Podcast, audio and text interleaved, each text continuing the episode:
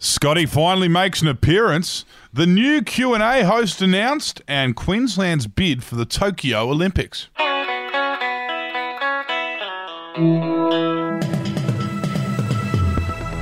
Yes, hello, this is your Daily Betoota for the 22nd of July. My name's Wendell Hussey. My name's Clancy Overell. Let's get on with the show. What have we got up first, Wendell? Well, big political news. Grandpa Kev has made Scotty face the media, telling him, look them in the eyes when they're talking to you. Yes, former Prime Minister Kevin Rudd has really had his work cut out for him over the last week, sensing the rising fury around the nation at the lack of action and accountability being shown by the Prime Minister. Grandpa Kev, who has since relocated to Kirribilli House to help mentor our Prime Minister through these tricky waters he finds himself in, laid down the law yesterday and told Scotty he had to go out and face the music. This comes after a couple weeks of dodging questions. Kev reportedly sent Scotty out the front and kept digging his knee into his back to remind him to look at the people when they're talking to him. Yeah, bit of respect there. Now, some entertainment news, and the ABC have revealed that they're trying to bring a bit more of a chilled out vibe to Q&A by naming Costa Georgiadis as the new host.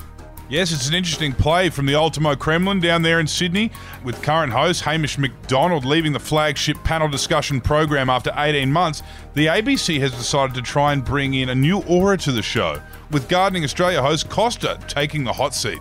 He does have a bit of experience in moderating arguments, though, doesn't he, Clancy? Yes, he does. Given Costa's experience as a volunteer rugby referee, Producers say they believe he has the de escalation tactics needed to settle things down when some low rent LNP backbencher starts accusing Sarah Hanson Young of personally lighting the 2019 Black Summer bushfires. Yeah, hopefully he brings his yellow and red cards to the table. And on the Olympics, Queensland Premier Annastacia Palaszczuk has offered Olympic organisers 7 million bucks to relocate the Tokyo Games to Townsville. Yeah, that's right. With the discontent amongst the Japanese population and a growing number of cases linked to the Games, the Premier of the great state of Queensland has thrown our hat in the ring for a last minute relocation.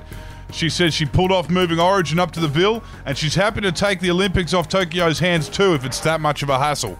No COVID in Queensland, bring it on down. And our quote of the day is from Anthony Whealy.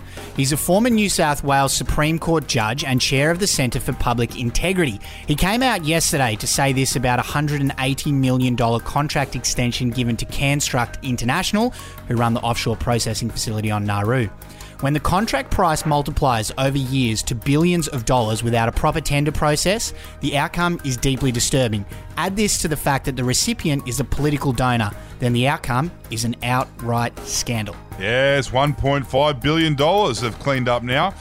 And we've currently only got 108 people over there, costing roughly $3.2 million per person. Per year. And I believe that equates to roughly $8,500 a day per person.